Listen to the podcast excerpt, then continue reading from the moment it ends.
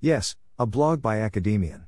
Welcome to the Nonlinear Library, where we use text to speech software to convert the best writing from the rationalist and EA communities into audio. This is, yes, a blog, published by Academian on the AI Alignment Forum.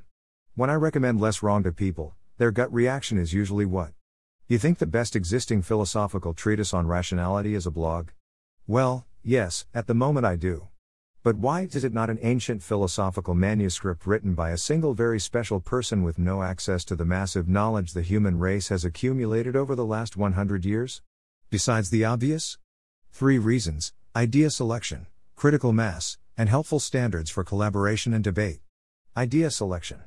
Ancient people came up with some amazing ideas, like how to make fire, tools, and languages. Those ideas have stuck around, and become integrated in our daily lives to the point where they barely seem like knowledge anymore.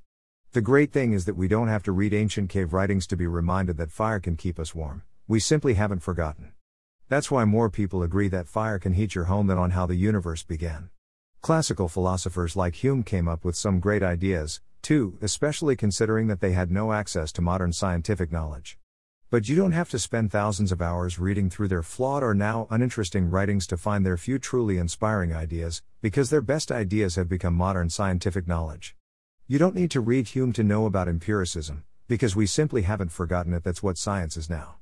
You don't have to read Kant to think abstractly about time, thinking about timelines is practically built into our language nowadays. See, society works like a great sieve that remembers good ideas, and forgets some of the bad ones.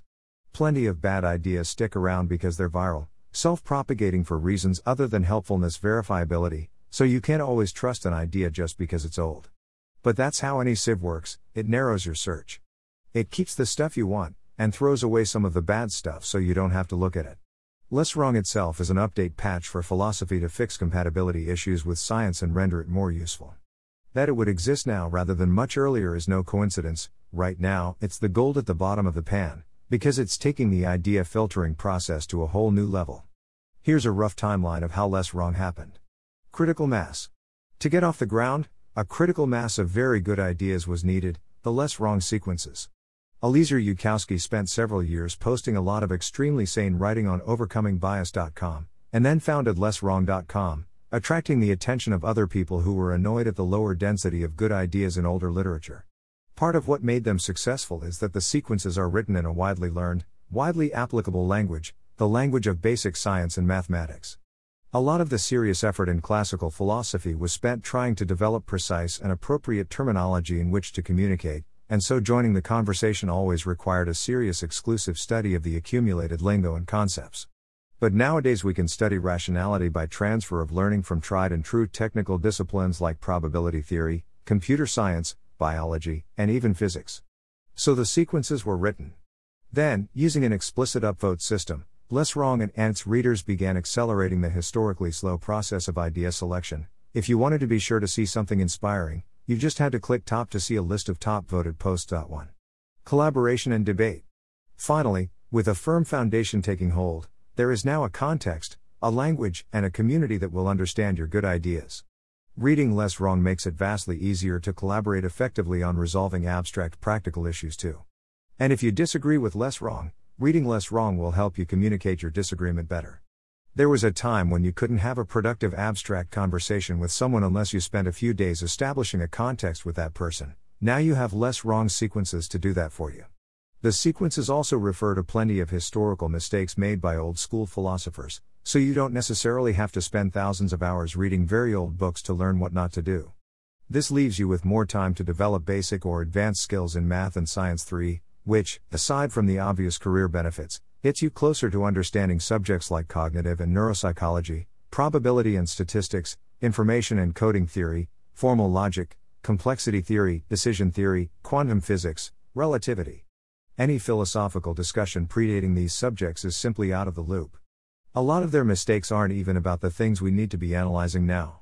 So, yes, if you want good ideas about rationality, and particularly its applications to understanding the nature of reality and life, you can restrict a lot of your attention to what people are talking about right now, and you'll be at a comparatively low risk of missing out on something important.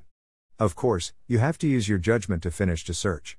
Luckily, Less Wrong tries to teach that too. It's really a very good deal. Plus, if you upvote your favorite posts, you start contributing right away by helping the idea selection process. Don't forget, Wikipedia happened. It didn't sell out. It didn't fall to vandals. Encyclopedic knowledge is now free, accessible, collaborative, and even addictive. Now, less wrong is happening to rationality. One in my experience, the top posts section works like an anti sieve, pretty much everything on there is clever, but in any one reader's opinion, there is probably a lot of great material that didn't make it to the top. Two, I sometimes describe the less wrong dialogue as about abstract practicality, because to most people the word philosophy communicates a sense of explicit uselessness, which less wrong defies. The discussions here are all aimed at resolving real life decisions of some kind or another, be it whether to start meditating or whether to freeze yourself when you die. 3. I compiled this abridged list of sequence posts for people who already have a strong background in math and science, to accommodate a faster exposure to the less wrong introductory material. 4. This post is about how less wrong happened as a blog.